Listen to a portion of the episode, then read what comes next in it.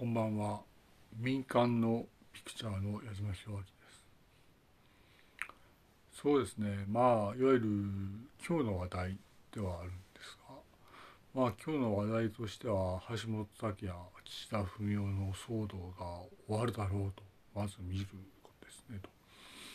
いわゆるいろいろあったけれどもいろいろあったまあ10年ではあるんだけども橋本拓也岸田文雄の騒動が収まるんじゃないかと思いますね。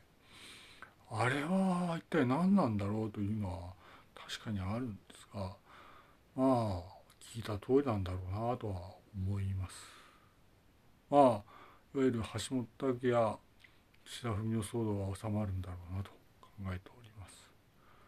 いや怖いものですね。民間のピクチャーの矢島弘明でした。ありがとうございました。失礼いたします。